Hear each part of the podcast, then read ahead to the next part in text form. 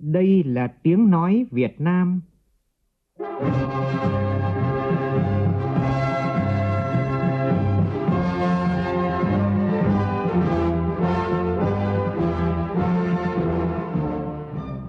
là tiếng nói Việt Nam, phát thanh từ Hà Nội, thủ đô nước Cộng hòa xã hội chủ nghĩa Việt Nam.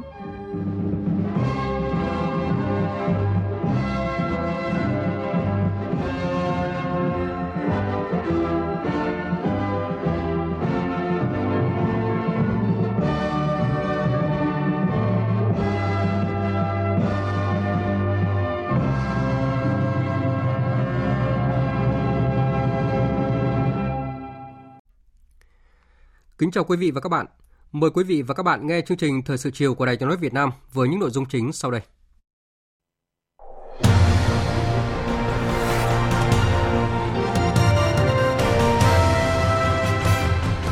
Thủ tướng Nguyễn Xuân Phúc phát lệnh khởi công đồng loạt 3 dự án trên tuyến cao tốc Bắc Nam. Đây là lần đầu tiên cả 3 dự án lớn cùng được khởi công trong một ngày. Phong trào thi đua 200 ngày của thành phố Hồ Chí Minh đạt nhiều kết quả khích lệ nhờ sự sáng tạo của hệ thống chính trị, của cấp ủy, cán bộ, công chức và sự tham gia quyết liệt của người dân. Sau khi nghị quyết số 42 về xử lý nợ xấu có hiệu lực đến ngày 31 tháng 8 năm nay, việc thu hồi nợ đã tăng gấp một lần rưỡi tổng thu hồi nợ giai đoạn từ 2013 đến 2017. Trong phần tin thế giới, Cuộc tranh luận đầu tiên giữa hai ứng viên Tổng thống Mỹ Donald Trump và Joe Biden trở thành màn công kích cá nhân đầy lửa mà thiếu đi thông điệp xuyên suốt.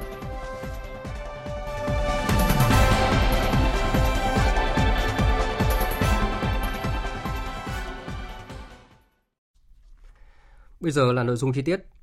Sáng nay, tại xã Hà Long, huyện Hà Trung, tỉnh Thanh Hóa, Thủ tướng Nguyễn Xuân Phúc đã bấm nút khởi công dự án cao tốc Mai Sơn, quốc lộ 45, một trong những dự án thành phần của tuyến cao tốc Bắc Nam phía Đông. Cũng trong ngày hôm nay, Bộ Giao thông Vận tải phối hợp với Ủy ban dân một số địa phương đồng loạt tổ chức lễ khởi công hai dự án thành phần thuộc dự án xây dựng một số đoàn đường bộ cao tốc trên tuyến Bắc Nam phía Đông giai đoạn 2017-2020. Đó là dự án thành phần Vĩnh Hảo Phan Thiết tại Bình Thuận và dự án thành phần Phan Thiết Dầu Dây tại tỉnh Đồng Nai. Phát biểu tại buổi lễ, Thủ tướng Nguyễn Xuân Phúc nêu rõ, quyết tâm của chính phủ là nghèo cũng phải làm giao thông, khá cũng phải làm giao thông, càng giàu càng phải làm giao thông, không có giao thông thì khó phát triển được đất nước. Chúng ta quyết tâm phấn đấu để làm hệ thống giao thông tốt nhất, đáp ứng sự phát triển, sự nghiệp công nghiệp hóa, hiện đại hóa đất nước, trong đó hệ thống giao thông phải đi trước một bước. Phóng viên Vũ Dũng phản ánh. Theo Bộ Giao thông Vận tải, ba dự án thành phần khởi công hôm nay có tổng vốn đầu tư khoảng 37.000 tỷ đồng, tổng chiều dài trên 250 km. Riêng đoạn cao tốc Mai Sơn quốc lộ 45 dài 53,5 km, tổng mức đầu tư khoảng 12.340 tỷ đồng. Sau khi hoàn thành đưa vào khai thác, dự kiến là vào cuối năm 2022. Cùng với các dự án thành phần khác, sẽ từng bước hình thành nên tuyến cao tốc Bắc Nam phía Đông hiện đại, có năng lực lớn, an toàn, tốc độ cao. Tại buổi lễ, lãnh đạo Bộ Giao thông Vận tải cho biết, Bộ sẽ tập trung mọi nguồn lực để quản lý dự án, coi đây là dự án mẫu mực của ngành giao thông vận tải. Các nhà thầu cam kết thực hiện dự án đúng tiến độ, đảm bảo chất lượng cao. Ông Nguyễn Đình Xứng, Chủ tịch Ủy ban nhân dân tỉnh Thanh Hóa cho biết, nhân dân trong tỉnh mong mỏi dự án này bởi khi hoàn thành có thể góp phần thu hút đầu tư, phát triển thương mại và du lịch địa phương và vùng. Tỉnh cam kết tạo mọi điều kiện tối đa về mặt bằng, an ninh trật tự trong quá trình triển khai dự án. Phát biểu tại buổi lễ, Thủ tướng Nguyễn Xuân Phúc nhấn mạnh tầm quan trọng của các dự án thành phần tuyến cao tốc Bắc Nam phía Đông, góp phần quan trọng vào sự phát triển kinh tế xã hội của đất nước. Tôi nghĩ rằng ngày 30 tháng 9 năm nay, một ngày có ý nghĩa của đất nước ta và đặc biệt là đối với ngành giao thông vận tải của Việt Nam vì chúng ta đã đồng loạt triển khai các dự án cao tốc phía đông và ngay tháng 10 này sẽ tiếp tục làm các hồ sơ liên quan để khởi công 5 dự án còn lại. Ba dự án này đó là chúng ta làm ngân sách nhà nước, còn năm dự án kia làm theo hình thức PPP theo luật mới. Nếu chúng ta làm được các gói của cao tốc Bắc Nam, đặc biệt là các công trình đang triển khai về cao tốc, thì đến nay, đặc biệt nhiệm kỳ này, chúng ta sẽ có được gần 2.000 km là cao tốc. Đặc biệt, chúng tôi đã yêu cầu Bộ Giao thông Vận tải, Bộ Kế hoạch Đầu tư, Bộ Tài chính và các cơ quan có liên quan trong nhiệm kỳ đấy ngay năm đầu của nhiệm kỳ phải thông suốt cao tốc từ Mục Nam Quan đến mũi Cà Mau, tức từ Lạng Sơn đến mũi Cà Mau để trong nhiệm kỳ đấy và cùng với nhiệm kỳ này chúng ta có ít nhất là 5.000 km cao tốc của Việt Nam. Nhấn mạnh phát triển hệ thống giao thông là hết sức quan trọng, Thủ tướng cho biết Đảng, Nhà nước đang nỗ lực để giao thông đi trước một bước, phục vụ sự phát triển. Trong đó không chỉ phát triển đường bộ mà quan tâm phát triển cả đường hàng không, đường thủy, các cảng nước sâu, tàu điện ngầm ở các đô thị lớn hay đường sắt, nâng cấp hệ thống đường sắt lạc hậu. Đây là chiến lược phát triển trong 10 năm tới, đặc biệt là trong 5 năm tới. Thủ tướng cũng đánh giá cao Bộ Giao thông Vận tải, các địa phương đã nỗ lực hoàn thiện các thủ tục giải phóng mặt bằng để sớm khởi công dự án thành phần. Trong đó, nhiều địa phương giải phóng mặt bằng tốt đã góp phần nâng tỷ lệ mặt bằng được giải phóng để bàn giao cho toàn tuyến cao tốc này đạt trên 93%. Lễ khởi công hôm nay là một sự kiện quan trọng, nhưng điều quan trọng nhất trong chỉ đạo của chính phủ đó là các đồng chí được giao nhiệm vụ, được đấu thầu, trúng thầu công khai, phải làm đúng chất lượng,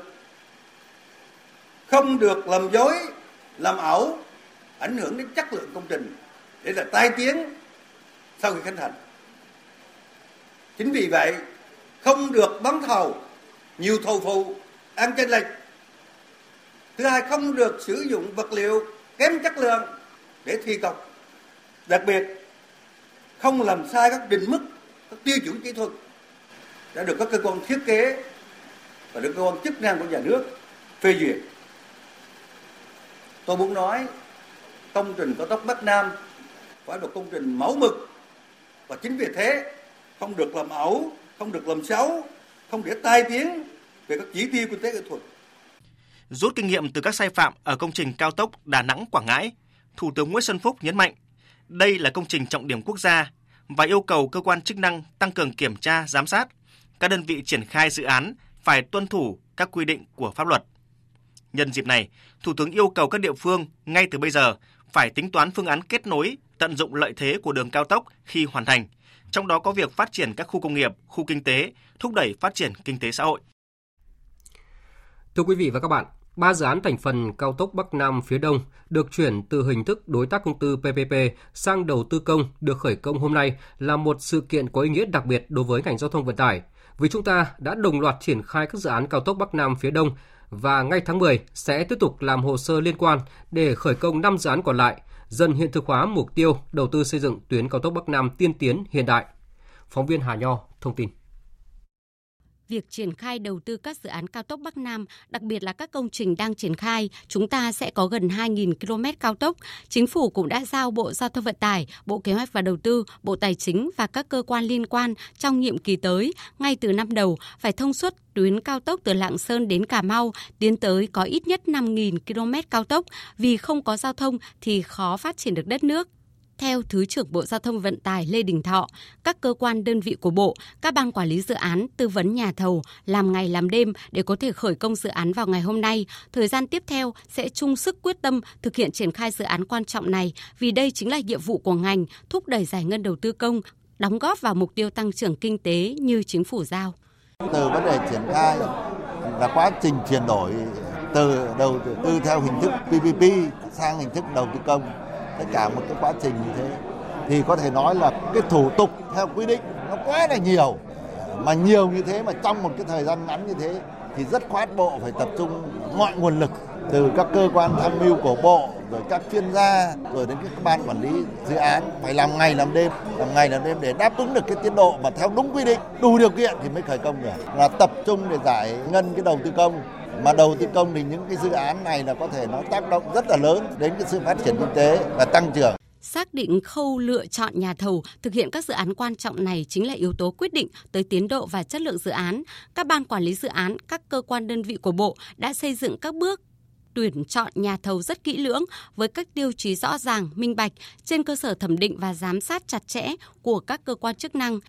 Đại tá Nguyễn Minh Khiêm, Tổng Giám đốc Tổng Công ty 319 Bộ Quốc phòng, đại diện liên danh nhà thầu cho biết sẽ tập trung mọi nguồn lực đưa dự án về đích. Sau cái buổi khởi công ngày hôm nay, tổng ty 319 nói riêng cũng như là trong liên doanh là tập đoàn Công ty Thi và công ty trách nhiệm hữu hạn Đinh An sẽ tập trung hết cái nguồn nhân lực của mình để triển khai dự án. Ngay từ đầu, ba đơn vị chúng tôi cũng xác định là phân chia khối lượng nó rất là rõ ràng ở từng tuyến một, tránh cái tình trạng là các nhà thầu dẫm chân lên nhau trong khi thi công. Ngay từ cái bước bắt đầu này thì chúng tôi cũng đã huy động tất cả các cái lực lượng và làm theo kiểu cuốn chiếu đến đâu là gọn đến đấy. Về vấn đề tiến độ chắc chắn là ba đơn vị sẽ đảm bảo được theo như hợp đồng đã ký kết với ban quản lý. Sáng nay tại Hà Nội, Ban Kinh tế Trung ương tổ chức kỷ niệm 70 năm với sự nghiệp đổi mới và phát triển kinh tế Đảng. Dự lễ kỷ niệm có Ủy viên Bộ Chính trị, Thường trực Ban Bí thư Trần Quốc Vượng, Ủy viên Bộ Chính trị, Phó Thủ tướng, Bộ trưởng Bộ Ngoại giao Phạm Bình Minh, Ủy viên Bộ Chính trị, Trưởng ban Kinh tế Trung ương Nguyễn Văn Bình. Phản ánh của phóng viên Phương Thoa.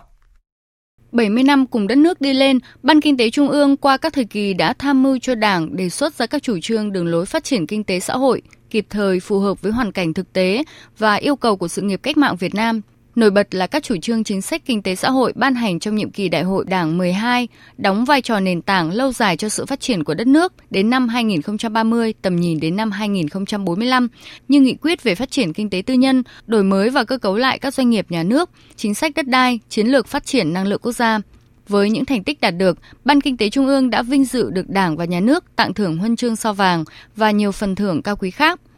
Phát biểu tại buổi lễ, đồng chí Trần Quốc Vượng đề nghị Ban Kinh tế Trung ương tiếp tục đổi mới tư duy, mạnh dạn đề xuất những vấn đề mới trên cơ sở giữ vững nguyên tắc, kiên định lý tưởng, mục tiêu độc lập dân tộc và chủ nghĩa xã hội, thực hiện tốt hơn nữa công tác nghiên cứu, dự báo chiến lược về kinh tế xã hội, theo sát với tình hình thế giới, sâu sát thực tế của đất nước để nâng cao hơn nữa chất lượng tham mưu, thẩm định và đề xuất với Trung ương, Bộ Chính trị, Ban Bí thư về những vấn đề lớn có tầm chiến lược trong phát triển kinh tế xã hội. Ban Kinh tế Trung ương phải thực sự là một trong những trung tâm của Đảng, Nhà nước về tập hợp trí tuệ, sự cộng tác hợp tác với các chuyên gia trong và ngoài nước, đóng góp cho sự nghiệp đổi mới phát triển kinh tế xã hội nước nhà.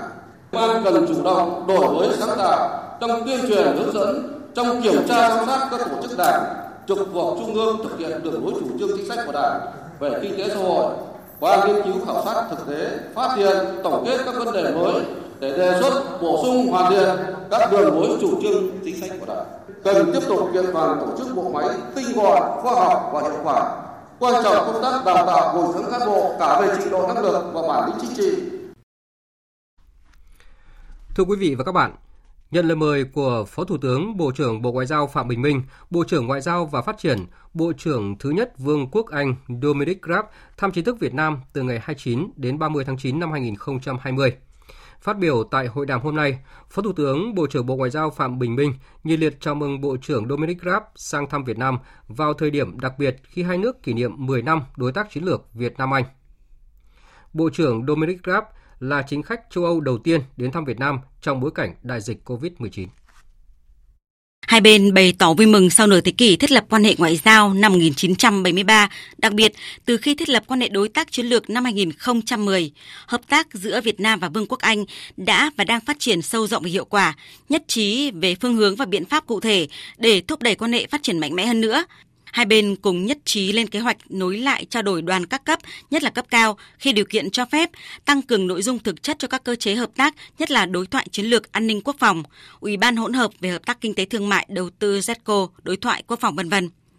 Hai bên đánh giá quan hệ kinh tế giữa hai nước thời gian qua tăng trưởng ấn tượng, kinh ngạch thương mại hai chiều năm 2019 đạt 6,6 tỷ đô la và đầu tư FDI của Anh và Việt Nam đạt 3,7 tỷ đô la. Hai bên nhất trí khuyến khích tạo thuận lợi cho các doanh nghiệp và nhà đầu tư, hai bên kết nối hợp tác kinh doanh, đặc biệt là trong các lĩnh vực Anh có thế mạnh và Việt Nam có nhu cầu như công nghệ cao, viễn thông, dầu khí, tài chính ngân hàng, bảo hiểm, phát triển năng lượng tái tạo vân vân. Góp phần phục hồi tăng trưởng sau đại dịch cũng như tranh thủ xu thế chuyển dịch chuỗi cung ứng đầu tư hiện nay. Phó Thủ tướng Bộ trưởng Ngoại giao Phạm Bình Minh cảm ơn chính phủ Anh đã tích cực ủng hộ ký kết Hiệp định Thương mại Tự do giữa Việt Nam và EU EVFTA Ngoại trưởng Anh Dominic Raab cảm ơn Việt Nam đã đồng ý áp dụng evfta với Anh trong giai đoạn chuyển tiếp Brexit, tái khẳng định cam kết sớm kết thúc đàm phán để ký kết và đưa vào thực thi FTA song phương Việt Nam-Anh. Hai bên nhất trí tăng cường phối hợp thúc đẩy quan hệ hợp tác giữa Anh với ASEAN, đồng thời sẽ hợp tác chặt chẽ chuẩn bị cho hội nghị của Liên Hợp Quốc về biến đổi khí hậu COP26 mà Anh đăng cai tổ chức vào năm 2021. Hai bên cũng trao đổi về các vấn đề quốc tế khu vực cùng quan tâm, nhấn mạnh ủng hộ đối với chủ nghĩa đa phương, trật tự khu vực và quốc tế dựa trên luật lệ, phối hợp quốc tế ứng phó với các thách thức chung, an ninh biển, biến đổi khí hậu, đại dịch COVID-19. Hai bên nhấn mạnh tầm quan trọng của việc giữ gìn hòa bình, ổn định, an ninh, bảo đảm an toàn và tự do hàng hải, hàng không, giải quyết tranh chấp bằng biện pháp hòa bình, không sử dụng vũ lực hoặc đe dọa sử dụng vũ lực, tôn trọng luật pháp quốc tế, Công ước của Liên Hợp Quốc về luật biển UNCLOS 1982, ủng hộ tuyên bố của Chủ tịch Hội nghị cấp cao ASEAN 36 và thông cáo chung của Hội nghị các Bộ trưởng Ngoại giao ASEAN lần thứ 53 khẳng định UNCLOS 1982 là khung pháp lý điều chỉnh tất cả các hoạt động trên biển và đại dương. Kết thúc hội đàm, hai bên đã ra tuyên bố chung về quan hệ đối tác chiến lược Việt Nam Vương quốc Anh, định hướng phát triển trong 10 năm tới. Chiều nay, ông Trần Thanh Mẫn, Bí thư Trung Đảng, Chủ tịch Ủy ban Trung mặt trận Tổ quốc Việt Nam có buổi tiếp xúc cử tri huyện Cờ Đỏ, thành phố Cần Thơ trước kỳ họp thứ 10 Quốc hội khóa 14. Tin của phóng viên Phạm Hải. Tại buổi tiếp xúc, những vấn đề được cử tri quan tâm liên quan đến việc sử dụng thuốc trừ sâu hiện nay chưa được kiểm soát. Đa phần khi phát hiện chỉ xử phạt hành chính nên chưa đủ sức gian đe, do đó cần có chế tài xử lý để nông dân an tâm sản xuất nông nghiệp.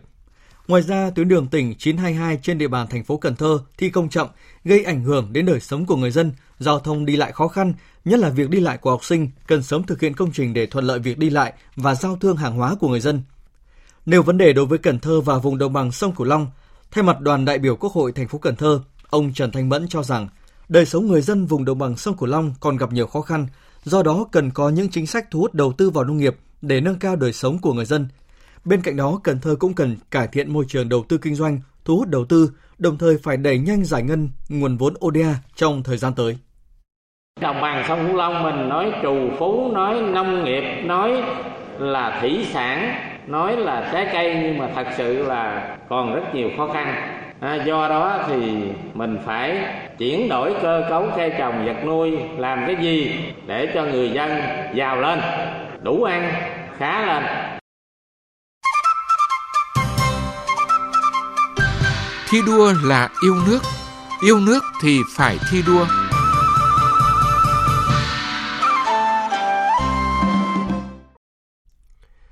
Hôm nay, tỉnh Hà Giang tổ chức Đại hội thi đua yêu nước lần thứ 6. Dự đại hội có Phó Chủ tịch nước Đặng Thị Ngọc Thịnh, Phó Chủ tịch thứ nhất Hội đồng thi đua khen thưởng Trung ương và 240 điển hình tiên tiến tiêu biểu trong các cơ quan, đơn vị địa phương. Phó Chủ tịch nước Đặng Thị Ngọc Thịnh yêu cầu cán bộ đảng viên và nhất là người đứng đầu tỉnh Hà Giang phải gương mẫu trong thực hiện thi đua để người dân noi theo. Thi đua gắn với khen thưởng, động viên kịp thời các điển hình tiên tiến. Tin của phóng viên Sơn Lâm. Thực hiện phong trào thi đua, hàng năm các cấp ngành, nhân dân các dân tộc trên địa bàn tỉnh Hà Giang tích cực triển khai hiệu quả các chương trình thi đua, thực hiện thắng lợi nhiều lĩnh vực, qua đó giúp tốc độ tăng trưởng kinh tế bình quân của tỉnh đạt gần 7% một năm, tỷ lệ hộ nghèo giảm từ 43,65% năm 2015 còn 22,53% năm 2020. Trong đó nổi bật là các chương trình chen canh, thâm canh hiệu quả sử dụng đất, chuyển đổi cơ cấu cây trồng vật nuôi, ứng dụng khoa học kỹ thuật vào sản xuất đã nâng cao hiệu quả sử dụng đất, hình thành vùng sản xuất hàng hóa tập trung và liên kết sản xuất chế biến tiêu thụ sản phẩm. Từ các phong trào thi đua đã xuất hiện nhiều gương điển hình tiêu biểu như ông Sùng Siêu Sì, xã Vĩnh Phúc, huyện Bắc Quang, bà Lý Thị Sồi, thị trấn Phó Bảng, huyện Đồng Văn, ông Lầu Mỹ Chơ, huyện Đồng Văn chia sẻ. Thành tích của tôi mà ông này đến dự đại hội à, thi đua yêu nước đó là cái vấn đề chỉ đạo quyết liệt trong công tác phát triển kinh tế xã hội của xã nhà. Trong thời gian qua là chúng tôi cũng triển khai rất nhiều các chương trình uh, trồng trọt, cây có năng suất cao, cây ngô rồi cây lúa triển khai cho bà con làm được rất nhiều cái xóa được các cái hộ nghèo cảm nghĩ của tôi thì sự đại hội phấn khởi học được nhiều cái kinh nghiệm của những cái người khác mà đồng thời nhất là có những cái ờ, sáng kiến hay đi rồi áp dụng những cái đó để tiếp tục triển khai cho bà con học tập kinh nghiệm đó để vươn lên những thoát nghèo thời gian tới. Phát biểu tại đại hội, Phó Chủ tịch nước Đặng Thị Ngọc Thịnh mong muốn thời gian tới Hà Giang tiếp tục thực hiện tốt phong trào thi đua ái quốc phù hợp với tình hình cụ thể của địa phương. Rất mong tỉnh đẩy mạnh hơn nữa phong trào thi đua trong các doanh nghiệp và trong đội ngũ cán bộ công chức viên chức của tỉnh Hà Giang. À, đặc biệt cần nhân rộng nhiều hơn nữa mô hình như hợp tác xã Tà Lùng của Mèo Vạc, à, như hình ảnh và phong trào thi đua dạy tốt, học tốt của cô giáo Thúy Quỳnh, hiệu trưởng trường Lý Tự Trọng của Vị Xuyên và cần nhiều cái điển hình như thế nữa. phong trào thi đua 200 ngày của thành phố Hồ Chí Minh đạt nhiều kết quả khích lệ, duy trì sự tăng trưởng cũng như là thúc đẩy sự sáng tạo vì một thành phố phát triển trong bối cảnh dịch bệnh COVID-19 diễn biến phức tạp. Đó là nhận định của Bí thư Thành ủy Thành phố Hồ Chí Minh Nguyễn Thiện Nhân tại hội nghị tổng kết phong trào thi đua 200 ngày chào mừng Đại hội Đảng bộ các quận huyện và Đại hội đại biểu Đảng bộ Thành phố Hồ Chí Minh lần thứ 11, nhiệm kỳ 2020-2025, tiến tới Đại hội đại biểu toàn quốc lần thứ 13 của Đảng. Tin của phóng viên Ngọc Xuân thường trú tại Thành phố Hồ Chí Minh. Qua phong trào thi đua 200 ngày, Thành phố Hồ Chí Minh có 317 trong tổng số 322 phường xã thị trấn được công nhận đạt tiêu chí sạch, không xả rác ra đường và kênh rạch. Thành phố đã giải tỏa 814 trong số 824 điểm ô nhiễm về rác thải. Đặc biệt, tình hình vi phạm trật tự xây dựng trên địa bàn thành phố có nhiều chuyển biến. Có 16 quận huyện đạt chỉ tiêu số vụ vi phạm giảm 80% so với bình quân 6 tháng đầu năm ngoái. Phát biểu tại hội nghị, Ủy viên Bộ Chính trị, Bí thư Thành ủy Thành phố Hồ Chí Minh Nguyễn Thị Nhân nêu rõ, các kết quả đạt được trong 200 ngày thi đua vừa qua cho thấy nhiều bài học quý báu như càng khó khăn càng phải tin vào sức sáng tạo của hệ thống chính trị, của cấp ủy, cán bộ, công chức và sự tham gia quyết liệt của người dân. Thi đua phải thấm xuống cơ sở, tới từng công chức và từng người dân. Phải có kế hoạch kiểm tra, sơ kết giữa từng trạng thi đua, đồng thời phải tích cực truyền thông về thi đua. Những kết quả vừa qua cho thấy càng khó khăn thì càng phải tin sức sáng tạo của hệ thống chính trị, của cấp ủy, của cán bộ công chức ở các cấp. Càng khó khăn thì chúng ta phải tin rằng định hướng đúng thì người dân sẽ tham gia quyết liệt với mình. Lực lượng công nhân, nông dân trí thức sẽ ủng hộ mình. Và chúng ta có thể làm được những việc mà có lúc nghĩ rằng sẽ không làm được. Ví dụ một thành phố sạch và một thành phố tiến tới cơ bản không còn cái vi phạm trật tự sự trên quy mô lớn. Chúng ta đến nay đã làm được hai cái điều này. Chính là nhờ cái niềm tin của đồng bào và hệ thống chính trị chúng ta.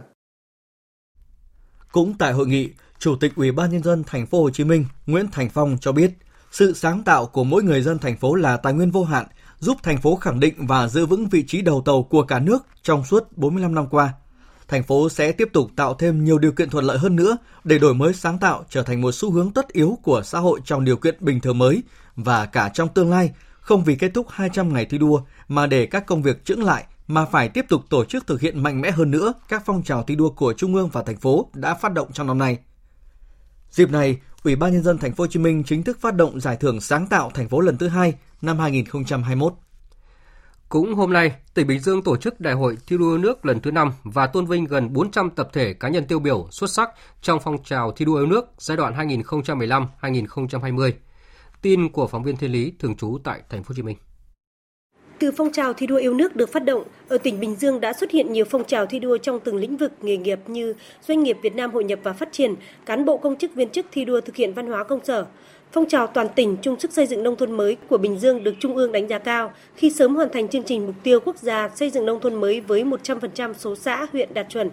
Lao động giỏi, lao động sáng tạo là phong trào được phát động trong khối công nhân người lao động. Từ phong trào đã có hàng ngàn sáng kiến cải tiến, góp phần thúc đẩy phát triển kinh tế, nâng cao hiệu quả sản xuất, kinh doanh của các doanh nghiệp. Bà Nguyễn Thị Ngọc Như, tổ trưởng tổ lập đơn công ty trách nhiệm hữu hạn Media Consumer Electric Việt Nam, một trong những lao động được tuyên dương đợt này chia sẻ. Đối với người lao động á, họ ngày càng à, ý thức hơn được cái công trong công việc của mình. Họ cũng cảm thấy là những cái sáng kiến đó đem lại một phần là lợi ích cho họ chứ không phải là lợi ích cho công ty. Nếu mà mình nhìn về hướng tích cực thì mình sẽ ờ, nỗ lực hơn để mình tìm tòi trong cái quá trình mà mình thao tác.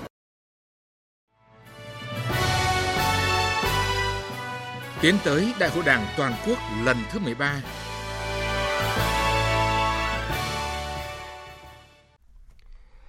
Sau 4 ngày làm việc khẩn trương, nghiêm túc, đoàn kết, sáng tạo, đổi mới, sáng nay, Đại hội đại biểu Đảng bộ quân đội lần thứ 11, nhiệm kỳ 2020-2025 đã họp phiên bế mạc. Đại hội đã nhất trí cao với các văn kiện của Quân ủy Trung ương trình đại hội và xác định quyết tâm xây dựng Đảng bộ quân đội trong sạch, vững mạnh, gương mẫu, tiêu biểu. Tiếp tục xây dựng quân đội cách mạng chính quy, tinh nhuệ, từng bước hiện đại. Đến năm 2025, hoàn thành điều chỉnh tổ chức lực lượng theo hướng tinh, gọn, mạnh, Phấn đấu đến năm 2030, một số quân, binh chủng, lực lượng đạt trình độ hiện đại và từ năm 2030 xây dựng quân đội hiện đại thực sự là lực lượng nòng cốt trong xây dựng nền quốc phòng toàn dân, bảo vệ vững chắc Tổ quốc Việt Nam xã hội chủ nghĩa, góp phần giữ vững môi trường hòa bình, ổn định để phát triển đất nước. Thưa quý vị và các bạn, bế mạc đại hội, các đại biểu đã sẵn sàng quán triệt tinh thần đại hội và tin tưởng với sự chỉ đạo quyết liệt của Quân ủy Trung ương, Bộ Quốc phòng, nghị quyết của Đại hội đại biểu Đảng bộ quân đội nhiệm kỳ 2020-2025 sẽ sớm triển khai và thực hiện thắng lợi, xứng đáng với niềm tin cậy của Đảng, Nhà nước và nhân dân. Ghi nhận của phóng viên Nguyên Nhung. Trung tướng Đỗ Danh Vượng, Bí thư Đảng ủy, Chính ủy Bộ đội Biên phòng nhận định, đại hội không chỉ đánh giá những thành tựu, những kinh nghiệm thực hiện nhiệm vụ quân sự quốc phòng, nhiệm vụ bảo vệ Tổ quốc trong nhiệm kỳ vừa qua, mà còn đề ra nhiều chủ trương, giải pháp nhằm xây dựng quân đội cách mạng, chính quy, tinh nhuệ, từng bước hiện đại để bảo vệ vững chắc Tổ quốc Việt Nam xã hội chủ nghĩa. Trung tướng Đỗ Danh Vượng cũng cho biết quyết tâm triển khai các nhiệm vụ nêu trong nghị quyết đại hội trong toàn lực lượng bộ đội biên phòng. Ngay sau đại hội này, ờ, chúng tôi sẽ kịp thời phổ biến quán triệt tinh thần kết quả ờ, của đại hội tới toàn thể cán bộ chiến sĩ ờ, trong toàn lực lượng, đồng thời chỉ đạo cấp ủy chỉ huy ờ, các đơn vị xây dựng chương trình hành động nhằm thực hiện thắng lợi nghị quyết của đại hội. Trong đó đặc biệt là quán triệt đầy đủ ừ, tinh thần nghị quyết về nhiệm vụ quân sự quốc phòng nói chung, nhiệm vụ công tác biên phòng nói riêng để xác định các chủ trương, các giải pháp lãnh đạo chỉ đạo tổ chức thực hiện thắng lợi nhiệm vụ quản lý bảo vệ chủ quyền an ninh biên giới quốc gia xây dựng bộ đội biên phòng một thành phần của quân đội nhân dân Việt Nam cách mạng chính quy tinh nhuệ từng bước hiện đại hoàn thành xuất sắc các nhiệm vụ quản lý bảo vệ chủ quyền an ninh biên giới quốc gia còn Trung tướng Dương Đình Thông, chính ủy quân khu 1 cho biết, nhiệm vụ đầu tiên sau đại hội, Đảng ủy Bộ Tư lệnh Quân khu 1 sẽ chỉ đạo cấp ủy tuyên truyền kết quả thành công của Đại hội Đảng bộ quân đội lần thứ 11 để làm cơ sở cụ thể hóa các chương trình hành động. Ờ, trên cơ sở chương trình nghị quyết của Đại hội Đảng bộ quân đội, rồi là chương trình hành động của quân ủy trung ương thì đảng ủy, rồi cấp ủy chỉ huy các cấp thuộc đảng bộ quân khu 1 ờ, sẽ cụ thể hóa bằng các chương trình hành động, rồi bằng cái kế hoạch cụ thể, phân công, phân nhiệm các cơ quan chức năng để tham mưu ờ, đề xuất và triển khai tổ chức thực hiện các cấp. Mà trước mắt, ngoài cái công việc công tác tuyên truyền thì sẽ phổ biến, quán triệt, học tập cho cán bộ, chiến sĩ ở trong đảng bộ. Qua đó để nhận thức về mục tiêu ờ, nhiệm vụ, rồi là phương hướng và giải pháp. Để qua đó xác định các cái chủ trương, biện pháp, lãnh đạo, chỉ đạo và triển khai tổ chức thực hiện đáp ứng với cái yêu cầu nhiệm vụ với các nhà nghiên cứu, Đại hội Đảng bộ quân đội lần này là mốc son mới để tạo đà bước vào nhiệm kỳ 2020-2025 để toàn quân tiếp tục thực hiện tốt nhiệm vụ, đáp ứng với niềm tin của Đảng, Nhà nước và xứng đáng với truyền thống 75 năm xây dựng, chiến đấu và trưởng thành của quân đội nhân dân Việt Nam anh hùng. Đặc biệt với chương trình hành động đến năm 2025 cơ bản hoàn thành việc điều chỉnh tổ chức biên chế theo hướng tinh gọn mạnh. Từ năm 2030 xây dựng quân đội hiện đại, theo Thiếu tướng Phó Giáo sư Tiến sĩ Vũ Cương Quyết, Viện trưởng Viện Chiến lược Quốc phòng, để thực hiện thắng lợi chương trình này, cần phải hiểu một cách toàn diện về xây dựng quân đội hiện đại. Sức mạnh quân sự của một quốc gia là sức mạnh tổng hợp được cấu thành bởi nhiều yếu tố. Nhưng mà trong đó, hai yếu tố cơ bản nhất, quan trọng nhất, à, đó là con người và vũ khí trang bị. Chúng ta thì chúng ta không tuyệt đối hóa nhân tố nào, à, nhưng vấn đề căn bản nhất, quyết định nhất, à, đó chính là yếu tố con người vì suy cho cùng con người làm ra vũ khí và con người sử dụng điều khiển cái vũ khí đó. Cùng với việc hiện đại hóa vũ khí trang bị để nâng cao sức mạnh của quân đội ấy, thì vấn đề trước hết là phải xây dựng quân đội vững mạnh về chính trị. Hôm nay, Đại hội đại biểu lần thứ 16 Ban chấp hành Đảng bộ tỉnh Gia Lai nhiệm kỳ 2020-2025 cũng đã bế mạc thông qua nghị quyết đại hội. Tin của phóng viên Đài tiếng nói Việt Nam thường trú tại khu vực Tây Nguyên. Nghị quyết Đại hội đại biểu lần thứ 16 Đảng bộ tỉnh Gia Lai nêu mục tiêu hàng năm đều có ít nhất 80% tổ chức cơ sở đảng trong toàn tỉnh hoàn thành tốt nhiệm vụ trở lên, tỷ lệ kết nạp đảng viên hàng năm đạt 3% trở lên. Về kinh tế xã hội, Gia Lai phấn đấu đạt tốc độ tăng trưởng bình quân hàng năm 8,6% trở lên. Trước đó, trong các ngày làm việc từ 27 đến 29 tháng 9, Đại hội lần thứ 16 Đảng bộ tỉnh Gia Lai đã bầu ra ban chấp hành gồm 53 ủy viên, Hội nghị lần thứ nhất, Ban chấp hành Đảng bộ tỉnh đã bầu ra Ban thường vụ tỉnh ủy gồm 15 ủy viên, Ủy ban kiểm tra gồm 11 ủy viên. Cùng với đó là bầu các chức danh chủ chốt như bí thư, phó bí thư tỉnh ủy, chủ nhiệm Ủy ban kiểm tra tỉnh ủy. Dư luận đánh giá cao tinh thần làm việc dân chủ nghiêm túc của đại hội và ý chí của các đại biểu, nhất là qua việc không bầu hai ủy viên Ban thường vụ tỉnh ủy khóa 15 vào Ban chấp hành nhiệm kỳ mới do trước đó đã có sai phạm trong công tác, bị Ủy ban Kiểm tra Trung ương kỷ luật cảnh cáo. Mặc dù chịu tác động của đại dịch COVID-19, nhưng việc thực hiện kế hoạch phát triển kinh tế xã hội của thành phố Hà Nội đạt được kết quả rất đáng tích cực khi mà tổng sản phẩm trên địa bàn quý 3 tăng 3,05%, cao hơn quý 2 và lũy kế 9 tháng năm nay tăng 3,27%, gấp 1,54 mức tăng trưởng chung của cả nước. Thành phố đặt mục tiêu trong quý tư tăng trưởng từ 5% trở lên. Để hoàn thành mục tiêu này, từ nay đến cuối năm, thành phố sẽ giảm bớt thanh tra, kiểm tra vụ việc, nhưng tăng cường kiểm tra thanh tra cán bộ thực thi công vụ, tăng cường kỷ luật kỷ cương đối với đội ngũ cán bộ, không để ách tắc, trì trệ hoặc tròn vo, không làm gì. Đây là khẳng định của Ủy viên Bộ Chính trị, Bí thư Thành ủy Hà Nội Vương Đình Huệ tại hội nghị giao ban trực tuyến quý 3 giữa thành phố Hà Nội với lãnh đạo 30 quận huyện thị xã trên địa bàn. Phóng viên Kim Thanh thông tin. Theo báo cáo tại hội nghị, 9 tháng qua, mặc dù dịch bệnh COVID-19 ảnh hưởng lớn đến nền kinh tế xã hội, nhưng thành phố Hà Nội đã cơ bản khống chế dịch bệnh và tập trung thực hiện mục tiêu kép, vừa phòng chống dịch, vừa phát triển kinh tế xã hội. Theo đó, tổng sản phẩm trên địa bàn quý 3 ước tăng 3,05%, thấp hơn quý 1 nhưng cao hơn quý 2, tăng 2,41%, thể hiện xu hướng tăng trở lại. Tổng thu ngân sách nhà nước ước thực hiện quý 3 hơn 50.000 tỷ đồng. Thu từ hoạt động xuất nhập khẩu đạt 4.570 tỷ đồng. Các hoạt động văn hóa xã hội, giáo dục, an sinh xã hội được đảm bảo, các chính sách xã hội được thực hiện kịp thời, đầy đủ, đúng đối tượng.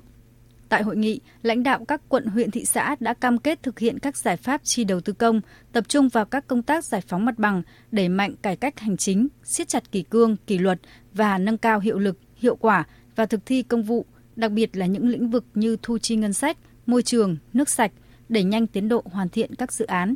Trên cơ sở các ý kiến đóng góp tại hội nghị, Bí thư Thành ủy Hà Nội Vương Đình Huệ đề nghị các sở ngành quận huyện xây dựng kế hoạch trọng tâm thực hiện cho địa phương, đơn vị mình tạo tâm thế để bước vào đại hội lần thứ 17 Đảng bộ thành phố. Đồng thời, lưu ý các đơn vị không để vì đại hội mà sao nhãng nhiệm vụ phát triển kinh tế xã hội, thực hiện các nhiệm vụ khác được giao. Bí thư Thành ủy Vương Đình Huệ nhấn mạnh đến yêu cầu tăng cường kỷ luật kỷ cương của các đồng chí lãnh đạo, tuyệt đối không để công việc ách tắc, trì trệ. Mục tiêu trong này các ông chí đặt ra là quý 4 phải trên 5%. Hôm trước ta đã họp thống nhất là thành phố tổng phải tăng từ 4 4,5%. Thì các ông chí làm phải đạt được cái mức này. Chứ không thể thay mà hài lòng với cái mà Tổng cục Thống kê dự báo là 3,49 được. Và công chí tiếp tục là triển khai những cái kết quả của Hội nghị xúc tiến đầu tư 2020,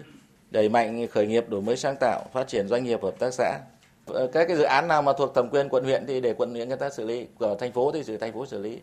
Ờ, chúng ta rồi các chương trình nhà ở xã hội hội rồi đôn đốc rồi ờ, khởi công hoàn thành các dự án trọng điểm của ngành giao thông và ra soát các cái dự án mà chậm triển khai tới đây là hội đồng nhân dân công chí phải làm một cái đợt rà soát nữa sau khi nghị quyết số 42 về xử lý nợ xấu có hiệu lực đến ngày 31 tháng 8 năm nay, việc thu hồi nợ ước đạt gần 94.400 tỷ đồng. Đây là thông tin đáng chú ý được đưa ra tại diễn đàn toàn cảnh ngân hàng vừa được tổ chức sáng nay tại Hà Nội. Phóng viên Bảo Ngọc thông tin. Công ty quản lý tài sản VAMC cho biết, tính từ khi Nghị quyết 42 có hiệu lực đến ngày 31 tháng 8 năm nay, số thu hồi nợ ước đạt 94.370 tỷ đồng, gấp 1,5 lần tổng thu hồi nợ giai đoạn từ năm 2013 đến ngày 14 tháng 8 năm 2017, trước khi Nghị quyết 42 được thông qua. Tổng số mua nợ xấu bằng trái phiếu đặc biệt của đơn vị này từ khi thành lập đến cuối tháng 8 năm nay vào khoảng 329.000 tỷ đồng. Cùng với đó, quy mô năng lực tài chính, năng lực quản trị của các tổ chức tín dụng cũng được nâng cao và tình trạng sở hữu chéo, đầu tư chéo, cổ đông, nhóm cổ đông lớn, thao túng, chi phối ngân hàng về cơ bản được kiểm soát và xử lý. Ông Đỗ Giang Nam, Phó Tổng Giám đốc Công ty Quản lý Tài sản các tổ chức tín dụng Việt Nam, VAMC cho biết những giải pháp tháo gỡ khó khăn cho doanh nghiệp từ nay đến cuối năm. Đối với các đơn vị mà hiện nay đang có nợ xấu tại VMC mà VMC tham gia vào quá trình mà tái cơ cấu chẳng hạn, đối với doanh nghiệp tái cơ cấu lại khoản nợ thực hiện miễn giảm lãi thì chúng tôi cũng đang cố gắng áp dụng đồng bộ tất cả nhiều biện pháp Đấy, những doanh nghiệp mà người ta đã có nợ xấu rồi thì gặp cái ảnh hưởng covid này thì người ta càng khó khăn hơn trong vấn đề trả nợ thì ờ, VMC cũng sẽ vận dụng đồng bộ tất cả các giải pháp nhằm tháo gỡ cho doanh nghiệp bao gồm tất cả các biện pháp như cơ cấu lại thời hạn trả nợ rồi, rồi miễn giảm lãi suất ờ, rồi ờ, kể cả các biện pháp mà chúng tôi đang xem xét tới là bảo lãnh cho các doanh nghiệp để tiếp tục vay vốn và duy trì hoạt động phục hồi sản xuất kinh doanh nhằm vượt qua khó khăn trong cái giai đoạn covid 19 này. Tuy nhiên, các ngân hàng thương mại cho biết vẫn tồn tại một số khó khăn vướng mắc trong quá trình cơ cấu lại các tổ chức tín dụng. Trong đó, việc tăng vốn điều lệ để đáp ứng tỷ lệ an toàn vốn tối thiểu theo tiêu chuẩn Ngân hàng Quốc tế bây giờ 2, một số ngân hàng, nhất là các ngân hàng thương mại nhà nước còn khó khăn.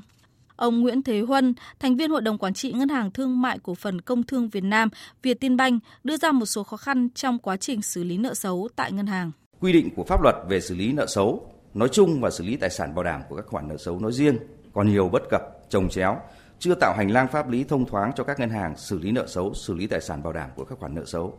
Tiến độ xử lý, thu hồi nợ thông qua cơ quan tòa án và thi hành án còn rất chậm. Cá biệt có những cái vụ kéo dài nhiều năm mà không có lý do chính đáng, vi phạm thời hạn giải quyết vụ án theo quy định của Bộ luật tố tụng dân sự. Việc xử lý nợ xấu của các tổ chức tín dụng trong giai đoạn qua đã được sự ủng hộ quan tâm của các cấp chính quyền, của các cơ quan ban ngành có liên quan, nhưng vẫn chưa thỏa đáng để các tổ chức tín dụng tháo gỡ khó khăn khi xử lý thu hồi tài sản bảo đảm tại các địa phương.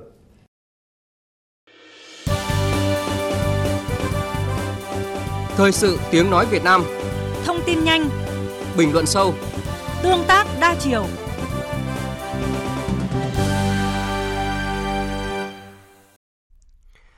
Thưa quý vị và các bạn, Tâm điểm thu hút sự chú ý của dư luận quốc tế hôm nay chính là cuộc tranh luận đầu tiên giữa hai ứng cử viên Tổng thống Mỹ là Joe Biden và Donald Trump.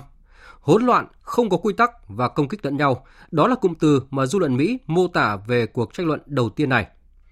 Theo dõi cuộc tranh luận và phản ứng sau khi kết thúc, Phạm Huân, phóng viên Đài tiếng nói Việt Nam thường trú tại Mỹ, thông tin cụ thể như sau. Dư luận chung cho rằng trong hơn 90 phút, nhìn chung người dẫn chương trình nổi tiếng Chris Wallace đã phải rất nỗ lực để duy trì trật tự Thay vì tập trung làm rõ những ưu tiên chính sách của mình sau 6 chủ đề mà ông Wallace đã lựa chọn và công bố từ trước, đương kim Tổng thống Donald Trump và ứng cử viên của Đảng Dân Chủ Joe Biden nhanh chóng bước vào cuộc công kích lẫn nhau. Trong đó, ông Trump thường xuyên ngắt lời đối thủ Biden cũng như người dẫn chương trình Wallace và không tuân thủ các quy định. Ứng cử viên của Đảng Dân Chủ Biden cũng tỏ ra không chịu lép vế khi gọi ông Trump là tổng thống tồi tệ nhất mà nước Mỹ từng có. Chuyên gia bình luận nổi tiếng của CNN, Uf Blizzard cho rằng Giọng điệu của cuộc tranh luận này là hỗn loạn nhất mà ông từng chứng kiến và có thể gây nguy hiểm cho hai cuộc tranh luận nữa được lên kế hoạch giữa Tổng thống Trump và cựu Phó Tổng thống Biden vào tháng sau. Rõ ràng đây là cuộc tranh luận tổng thống hỗn loạn nhất mà tôi từng chứng kiến và tôi nghi ngờ hầu hết các bạn, nếu không phải tất cả các bạn từng xem. Điều đó chắc chắn sẽ đặt ra nhiều câu hỏi về một cuộc tranh luận trong tương lai giữa hai ứng cử viên tổng thống này. Các nhà chiến lược thị trường thì cho rằng không có người chiến thắng rõ ràng, nhưng ông Biden đã giữ được vị thế của riêng mình. Trả lời phỏng vấn hãng CNBC, ông John Hill, Phó Chủ tịch BMO Capital cho rằng giọng điệu của cuộc tranh luận đúng như mong đợi, khá thù địch và phần lớn không đi vào nội dung chính của 6 chủ đề. Hai ứng cử viên có các quan điểm rất khác nhau về tương lai. Trong khi đó, chiến lược gia thị trường trưởng tại Ben Hockburn Global Forex nhận định hai ứng cử viên nhiều khả năng đã ghi điểm đối với lực lượng cử tri nền tảng của riêng họ. Thưa quý vị, với 6 chủ đề lớn đều là những thách thức lớn của nước Mỹ, cuộc tranh luận đầu tiên giữa hai ứng cử viên Tổng thống Mỹ đã thu hút một con số kỷ lục tới 120 triệu người theo dõi. Đã xuất hiện những tranh cãi khác nhau về kết quả cuộc tranh luận trực tiếp đầu tiên giữa Tổng thống Mỹ Donald Trump và ứng cử viên Joe Biden. Nhưng giới quan sát quốc tế cho rằng hai ứng cử viên vẫn đang ở tình thế giằng co. Mỗi bên đều có những lợi thế nhất định để thu hút lá phiếu của cử tri Mỹ. Biên tập viên Hồ Điệp ghi lại ý kiến của một số nhà quan sát nghiên cứu về chính trường chính trị Mỹ trong buổi chiều nay. Nếu như ứng cử viên Joe Biden lựa chọn chiến thuật điềm tĩnh cho thời cơ phản công, thì Tổng thống Donald Trump vẫn lựa chọn chiến thuật quen thuộc, tấn công không ngừng nghỉ. Đơn giản là bởi nhà lãnh đạo Mỹ đã áp dụng thành công chiến thuật này cách đây 4 năm và giành chiến thắng trước ứng cử viên rất mạnh lúc đó là bà Hillary Clinton. Xin nhắc lại rằng ở thời điểm tranh cử với bà Hillary Clinton năm 2016, ông Donald Trump đã giành thắng lợi khi đánh trúng vào tâm lý của cử tri Mỹ đã quá chăn ngán với một nền chính trị sơ cứng, không quan tâm đến lợi ích của người dân. Tuy nhiên, quá trình chuyển đổi nền kinh tế, chính trị và đối ngoại của nước Mỹ đã và đang đặt ra những vấn đề nội tại mới trong lòng nước Mỹ và đối với cử tri Mỹ, đặc biệt là với những người yếu thế. Và đây là những bài toán mà hai ứng cử viên Donald Trump và Joe Biden phải giải quyết được nếu muốn giành thắng lợi chung cuộc trong ngày bầu cử Tổng thống mùng 3 tháng 11 sắp tới. Đại sứ Phạm Quang Vinh, nguyên đại sứ Việt Nam tại Hoa Kỳ, người đã có nhiều năm nghiên cứu về nền chính trị Hoa Kỳ, nhận định. Trước hết, nhìn vào cái cuộc tranh luận, ta thấy rằng là hai bên cọ sát cả về quan điểm, lẫn phong cách tranh luận. Thế thì trên những cái quan điểm, tức là nghi sự thực tế cộng hòa và đảng dân chủ khác nhau, chứng tỏ một nước mỹ rất phân hóa mà chính cái sự phân hóa đó, nó làm cho cái cuộc cạnh tranh này càng quyết liệt cái điểm thứ hai nữa, cái bầu cử của nước mỹ có những cái đặc tính nhất định. Thế thì bây giờ qua cái cuộc tranh luận này, nếu nói Trump muốn giành thêm phiếu, không hẳn, mà Trump muốn tác động thêm nữa vào cái sự phân hóa của cử tri Joe Biden. Thế thì cái câu chuyện cuộc tranh luận lần này có góp ích gì cho cái việc tranh thủ thêm phiếu của Trump hay không thì chúng ta chưa rõ, bởi vì nó là cả một quá trình các cuộc thăm dò trước thềm bầu cử được cho là không có tác động nhiều tới quyết định cuối cùng của cử tri Mỹ, nhưng không thể phủ nhận rằng các cuộc tranh luận này sẽ giúp cử tri Mỹ nhìn nhận một cách rõ hơn về tầm nhìn, chính sách và phong cách điều hành của các ứng cử viên tổng thống tương lai. Trong bối cảnh nước Mỹ đang đứng trước nhiều thách thức, việc ứng viên nào ghi thêm được 1 tới 2 điểm tại các bang chiến địa sẽ tạo ra lợi thế nhất định trong ngày bỏ phiếu. Trong bối cảnh ông Donald Trump vẫn giữ được tỷ lệ ủng hộ của 40% cử tri trung thành và ông Joe Biden đang tạm dẫn trước trong các cuộc thăm dò dư luận, thì cuộc tranh luận đầu tiên hôm nay có thể dẫn tới những thay đổi nhất định trong tâm lý cử tri. Nhà phân tích chính trị, tiến sĩ Đỗ Sơn Hải, Học viện Ngoại giao cho rằng nếu nói về tương quan giữa hai ông vào thời điểm này thì tôi nghĩ rằng là cũng rất là khó. À, lấy ví dụ như là cái chủ đề về kinh tế, thế thuộc về Tổng thống Donald Trump trước khi mà đại dịch Covid xảy ra. Tuy nhiên thì khi mà đại dịch Covid ập đến thì so sánh này nó lại đang bị chuyển hóa. Thế nhưng mà thế nếu nói là nghiêng về ông Biden thì người ta trông đợi là ông sẽ đưa ra một cái chương trình gì nó mới. Thưa quý vị và các bạn, chỉ còn 5 tuần nữa là tới ngày bầu cử Tổng thống Mỹ và phía trước hai ứng cử viên vẫn còn hai cuộc tranh luận khác vào ngày 15 tháng 10 và 22 tháng 10. Tuy nhiên, tính đến chiều nay theo giờ Việt Nam, những tranh cãi trong dư luận báo chí Mỹ tiếp tục khiến giới phân tích lo ngại về một kịch bản tranh luận không hiệu quả giữa hai ứng cử viên những ngày tới. Tổng hợp của biên tập viên Đình Nam. Theo thời báo Los Angeles, trong cuộc tranh luận đầu tiên, người thua cuộc không phải là Tổng thống Mỹ Donald Trump, không phải là ông Joe Biden, đó chính là cử tri Mỹ. Đơn giản là vì những gì họ nghe thấy chỉ là những màn ngắt lời bất lịch sự, từ ngữ oán hận công kích lẫn nhau, thay vì nêu ra những chính sách trong 4 năm cầm quyền sắp tới nếu thắng cử. Công chúng Mỹ chỉ nghe thấy những ý tưởng rời rạc, không phải là những kế hoạch tăng tốc sản xuất và phân phối vaccine COVID-19 hoặc cách thức đảm bảo để trẻ em được trở lại trường học vào kỳ học tới. Brooke Kain, một nhà phân tích chính trị của Đại học Staff North cho biết. Cuộc tranh luận không mang nhiều chất. Tôi đã xem và định ghi lại các ghi chú, song chỉ 5 đến 10 phút tôi đã ngừng lại vì nghĩ rằng cuộc tranh luận này sẽ không đi đến đâu. Tuy nhiên, CNN thừa nhận đương kim Tổng thống Mỹ Donald Trump đã kiểm soát phần lớn cuộc tranh luận hôm nay. Song điều đó không đồng nghĩa với việc ông Trump đã chiến thắng trong cuộc tranh luận này. Cùng nội dung khảo sát đó, một cuộc thăm dò khác do hãng tin CBS News công bố 48% trả lời cho rằng ông Joe Biden đã chiến thắng trong cuộc tranh luận đầu tiên, trong khi tỷ lệ này ở Tổng thống Mỹ Donald Trump là 41%, 10% còn lại cho rằng hai ông hòa nhau. Theo nhiều chuyên gia, với cách thức mà các ứng cử viên thể hiện như trong phiên tranh luận đầu tiên, lượng khán giả xem các cuộc tranh luận tiếp theo sẽ giảm đi đáng kể. Và điều này sẽ khiến cho cả hai ứng cử viên không thể đạt được mục đích trong cuộc đua. Đó là tác động và làm thay đổi suy nghĩ của cử tri, nhất là những cử tri đang dao động.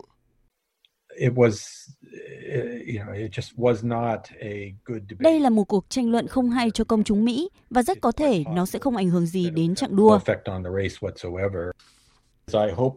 Tôi hy vọng rằng hai cuộc tranh luận tiếp theo giữa hai ứng cử viên tổng thống Mỹ sẽ tốt hơn và tôi nghĩ công chúng Mỹ sẽ yêu cầu điều đó.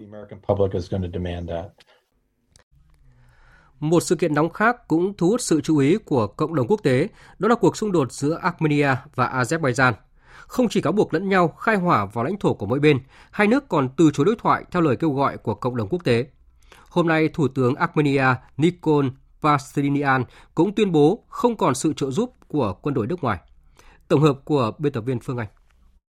Armenia và Azerbaijan đều đã đưa các khí tài quân sự hạng nặng đến khu vực tranh chấp Nagorno-Karabakh, bất chấp việc quốc tế liên tục bày tỏ quan ngại, hối thúc hai bên ngừng bắn, giải quyết xung đột bằng các biện pháp ngoại giao. Trong lúc giao tranh không ngừng nóng, Armenia và Azerbaijan cũng lần lượt ban bố tình trạng thiết quân luật và chưa bên nào cho thấy thái độ sẵn sàng lùi bước. Cộng đồng quốc tế lo ngại các vụ đụng độ diễn ra tại điểm nóng Nagorno-Karabakh sẽ không chỉ làm gia tăng nguy cơ nổ ra một cuộc chiến tranh giữa hai quốc gia vốn có mối hiểm khích lâu năm, mà còn gây ra bất ổn lan rộng khắp khu vực Trung Á. Là quốc gia có lợi ích và công cụ để đóng vai trò trung gian hòa giải, Nga đang được kỳ vọng là có thể đem đến thay đổi cần thiết giúp nhanh chóng hạ nhiệt xung đột biên giới giữa Armenia và Azerbaijan. Đây cũng là cơ hội để Nga tiếp tục khẳng định vị thế nước lớn của mình trong giải quyết các vấn đề quốc tế nóng. Người phát ngôn Điện Kremlin Dmitry Peskov hôm qua kêu gọi Armenia và Azerbaijan sớm chấm dứt giao tranh ở điểm nóng xung đột Nagorno-Karabakh, giải quyết xung đột bằng biện pháp chính trị, ngoại giao.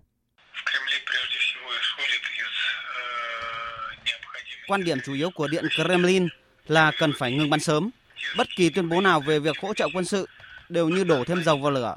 Chúng tôi kiên quyết phản đối điều này. Chúng tôi kêu gọi tất cả các nước, đặc biệt là các đối tác của chúng tôi, chẳng hạn như Thổ Nhĩ Kỳ, làm mọi cách để thuyết phục các bên tham chiến ngừng bắn.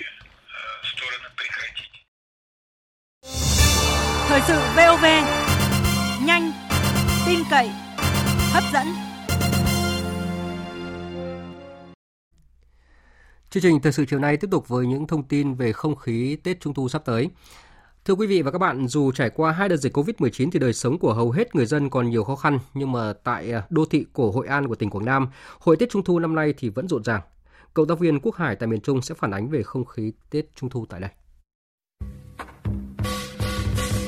Những ngày qua, cả Hội An rộn ràng không khí đón Trung thu canh tí. Tiếng trống lân vang khắp phố thị làng quê. Trên những ngã đường của thành phố, nhiều đoàn lân sư rồng đã biểu diễn phục vụ người dân địa phương. Một thành viên của câu lạc bộ lân sư rồng hào khí chia sẻ. Em tên là Tuấn Lưu, năm nay 25 tuổi. Bản thân em đam mê múa lân từ bé là có theo học võ với thầy là võ đường kỳ sơn. Sau đó là thầy hướng vào những cái lễ hội, những cái hoạt động mà có những cái chương trình biểu diễn nghệ thuật lân sư rồng. Từ đó là đã hình thành trong em một cái, cái lửa đam mê lân sư rồng. Nhiều năm qua, để tạo ra các hoạt động vui chơi giải trí lành mạnh nhân Tết Trung thu, làm phong phú sản phẩm du lịch văn hóa, thành phố Hội An, tỉnh Quảng Nam thường tổ chức hội Tết Trung thu với nhiều hoạt động giải trí đặc sắc. Từ 13 đến 15 tháng 8 âm lịch, tại các điểm di tích, nhà hàng, doanh nghiệp, nhà cổ, các cơ quan đơn vị trong khu phố cổ đều trang trí lồng đèn, trưng bày mâm cổ. Thông qua các hình tượng thỏ ngọc, mặt trăng, chú cùi, chị hằng, vân vân. Các mâm cổ trưng bày nhiều loại hoa quả, thực phẩm, phong phú sắc màu, thân thiện với môi trường và gần gũi với con người, khắc họa nên hình ảnh trung thu đầy ý nghĩa. Tại vòng cung chùa cầu diễn ra các đêm hát bội giúp du khách, nhất là các em thiếu nhi, có dịp thưởng thức và tìm hiểu loại hình nghệ thuật độc đáo này. Năm nào cũng vậy, hội thi múa lân, thiên cẩu, biểu diễn múa rồng, ảo thuật và văn nghệ em vui trung thu luôn tạo nên sân chơi đầy sắc màu cho tuổi thơ phố hội. Ghé thăm cơ sở làm đầu lân của anh Nguyễn Hưng ở thôn Đồng Nà, xã Cẩm Hà mới cảm nhận thêm niềm vui của mọi lứa tuổi. Anh Hưng chia sẻ. Nói trong là cái giờ phút cuối này anh này nổi dậy lại lắm chơi qua cái dịch còn mùa cái dịch thì cũng đạt lưa xưa đó trung thu thì anh đây cũng hồ hứng chơi bình thường đó. dù có rang nữa anh đây cũng cũng mê chính cái mê đó mà mới bắt đầu có một cái lửa nói chung là có khí thế đó từ năm 2018 Trung tâm Quản lý Bảo tồn Di sản Văn hóa Hội An đã lập hồ sơ trình Ủy ban dân tỉnh Quảng Nam xem xét công nhận lễ hội Trung thu Hội An là di sản văn hóa phi vật thể cấp tỉnh. Ông Trần Văn An, Phó Giám đốc Trung tâm Quản lý Bảo tồn Di sản Văn hóa Hội An cho biết, múa lân, múa thiên cẩu gắn liền với Tết Trung thu và cũng là một trong những sinh hoạt tín ngưỡng của người dân Hội An với mong muốn cầu an bình, may mắn cho cộng đồng. Nếp sinh hoạt này còn có sự giao lưu với múa linh vật của các cộng đồng dân cư sống ở Hội An như người Hoa, người Nhật Bản, vân vân, thể hiện yếu tố giao lưu, tiếp biến với các vùng văn hóa khác. Những cái hoạt động múa lăng súng bế ma được mùa, mưa thuận gió hòa thì tại Hội An nó còn cái nét riêng gắn với hoạt động của tư dân buôn bán, hoạt động thương nghiệp. Tại Hội An cái Trung Thu nó còn mang một cái tín ngưỡng gắn với cái sự chào cho được tài lộc, chào cho được mua mai bán Hôm nay nhưng là Tết Trung Thu là có chợ, có hoàng quán, người ta thường hay rước lăng vào nhà để múa. Tại nhiều nước châu Á, do ảnh hưởng của đại dịch COVID-19, Tết Trung thu năm nay cũng có những nét riêng so với mọi năm. Biên tập viên Hồng Nhung tổng hợp thông tin. Trung thu là dịp lễ lớn thứ hai trong năm tại Trung Quốc, sau Tết Nguyên đán. Cứ đến ngày này, nhiều thành viên trong gia đình sẽ cùng nhau quây quần bên mâm cơm và sau đó cùng nhau thưởng thức bánh Trung thu. Vào dịp này, người dân Trung Quốc thường trang hoàng, dọn dẹp nhà cửa để đón Tết. Tại nhiều địa phương như tỉnh Vân Nam, người dân còn cùng nhau cọ rửa đường phố cho sạch đẹp để đón khách. Do ảnh hưởng của dịch COVID-19, người dân càng chú trọng hơn đến việc đảm bảo vệ sinh môi trường. Chị Hà Kiểu Huệ, một người dân địa phương nói. Hoạt động cọ rửa đường phố là truyền thống có từ lâu đời. Năm nay chúng tôi vẫn làm như vậy để đón khách và cũng vừa để làm sạch môi trường phòng dịch. Tại Singapore, nơi có người gốc Hoa sinh sống, những ngày này, đèn lồng và các đồ chơi trẻ em, bánh trung thu ngập tràn các con phố. Nhiều du khách khi đến với Singapore cũng đổ về đây để mua đồ, để được ngắm phố xá như lung linh, huyền ảo hơn trong sắc đỏ của đèn lồng. Đối với người dân Hàn Quốc, Tết Trung Thu có tên địa phương là Chue Sok, có nghĩa là lễ tạ ơn. Trong ngày này, người dân Hàn Quốc sẽ về thăm nhà, thắp hương thờ cúng tổ tiên. Tuy nhiên, do quy định giãn cách xã hội và ảnh hưởng của dịch COVID-19, nhiều người dân Hàn Quốc sử dụng công nghệ trực tuyến để hỏi thăm sức khỏe cha mẹ, người thân thay vì trực tiếp về quê như mọi năm. Anh Ne Jung Su, một người dân tại Seoul nói: Bố tôi nói, chúng tôi có thể tưởng nhớ tổ tiên tự sâu thẳm trái tim. Năm nay có việc gia đình, vợ tôi đang mang thai và do ảnh hưởng của dịch, tôi không về quê thăm cha mẹ được. Còn tại Nhật Bản, dù không sử dụng lịch âm, người dân Nhật Bản vẫn tổ chức lễ hội ngắm trăng vào dịp này. Thay vì bánh trung thu như nhiều nước châu Á khác, người dân Nhật Bản sẽ cùng nhau thưởng thức bánh Chukimi Dango, một loại bánh được làm từ bột gạo, gần giống bánh mochi. Dịp này, người dân Nhật Bản sẽ dùng đèn cá chép để trang trí nhà cửa, thay cho đèn lồng. Tết Trung Thu cũng diễn ra tại nhiều nước châu Á khác như Thái Lan, Malaysia, Myanmar với những đặc trưng riêng. Vâng, đó là những không khí chuẩn bị đón ờ, Tết Trung Thu tại Việt Nam cũng như là một số nước châu Á trong bối cảnh đại dịch Covid-19 đang hoành hành. Và tiếp tục chương trình thời sự chiều nay sẽ là trang tin thể thao.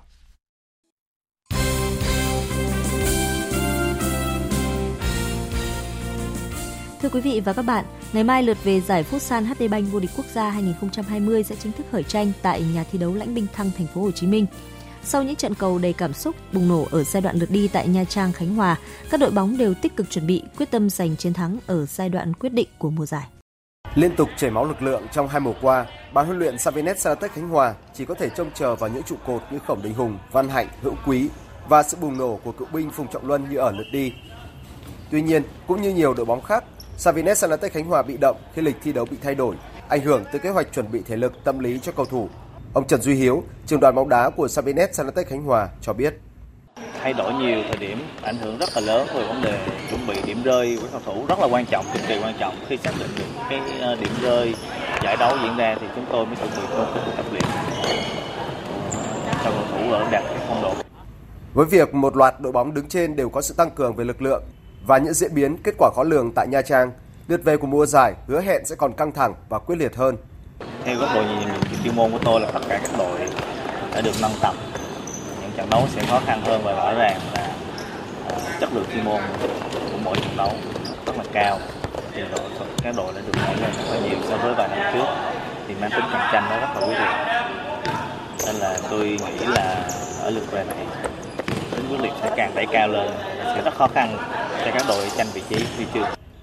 Chiều mai, Savinet Sanatech Khánh Hòa sẽ chạm trán với Đà Nẵng, đang đứng thứ ba trên bảng xếp hạng.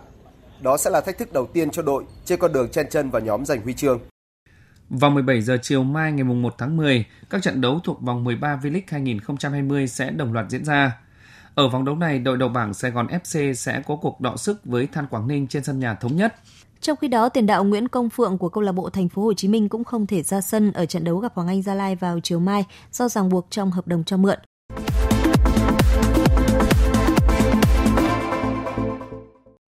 Dạng sáng mai ngày 1 tháng 10, tại sân Allianz Arena ở thành phố Munich diễn ra một sự kiện bóng đá rất đáng chú ý. Đó là cuộc thư hùng giữa Bayern Munich và Borussia Dortmund trong trận tranh siêu cúp Đức.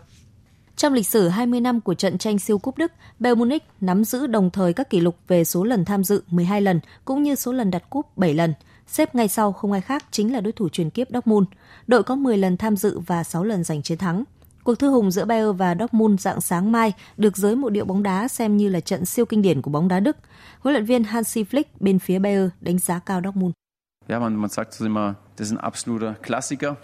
Những trận đấu giữa Bayern và Dortmund luôn được xem là kinh điển của bóng đá Đức. Dortmund là đội bóng tuyệt vời. Họ có những cầu thủ tài năng và kinh nghiệm. Họ chơi thứ bóng đá quyến rũ và tôi thích điều đó. Đánh bại một đối thủ hùng mạnh và sừng sỏ như Bayer luôn là khát khao, là niềm hãnh diện đối với bất kỳ đội bóng nào ở Đức và tất nhiên các cầu thủ Dortmund luôn muốn làm được điều đó. Tiền đạo Marco nêu quyết tâm. Đây là cơ hội để chúng tôi khẳng định mình. Chúng tôi đã tiến bộ qua từng năm và muốn thể hiện điều đó trong trận đấu với Bayern Munich. Tôi cho rằng cũng như chúng tôi, Bayern sẽ chơi tập trung. Chúng tôi đã thua họ ở Bundesliga mùa giải vừa qua, nên muốn đánh bại họ để tạo động lực cho những cuộc đối đầu ở Bundesliga mùa giải này. Chúng tôi sẽ làm tất cả để có thể giành chiến thắng.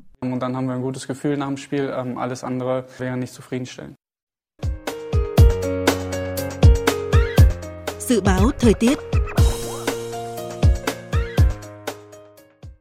Phía Tây Bắc Bộ có mưa rào và rông rải rác, cục bộ có mưa vừa mưa to, gió nhẹ, nhiệt độ từ 22 đến 32 độ. Phía Đông Bắc Bộ có mưa rào và rông rải rác, cục bộ có mưa vừa mưa to, gió Đông Nam đến Đông cấp 2, cấp 3, nhiệt độ từ 24 đến 32 độ. Các tỉnh từ Thanh Hóa đến Thừa Thiên Huế có mưa rào và rông vài nơi, riêng phía Bắc có mưa rào và rông rải rác gió nhẹ, nhiệt độ từ 24 đến 33 độ. Các tỉnh ven biển từ Đà Nẵng đến Bình Thuận có mưa rào và rông vài nơi, gió Tây Nam cấp 2, cấp 3, nhiệt độ từ 24 đến 34 độ. Tây Nguyên và Nam Bộ có mưa rào và rông vài nơi, từ chiều tối và tối mai có mưa rào và rông rải rác, cục bộ có mưa vừa mưa to, gió Tây Nam cấp 2, nhiệt độ từ 19 đến 33 độ. Khu vực Hà Nội có lúc có mưa rào và rông, gió Đông Nam đến Đông cấp 2, cấp 3, nhiệt độ từ 25 đến 32 độ. Dự báo thời tiết biển, Bắc Vịnh Bắc Bộ có mưa rào và rông rải rác, tầm nhìn xa trên 10 km, giảm xuống còn 4 đến 10 km trong mưa, gió Đông cấp 3, cấp 4. Nam Vịnh Bắc Bộ có mưa rào rải rác và có nơi có rông, tầm nhìn xa trên 10 km, giảm xuống còn 4 đến 10 km trong mưa, gió Đông Nam đến Đông cấp 3, cấp 4.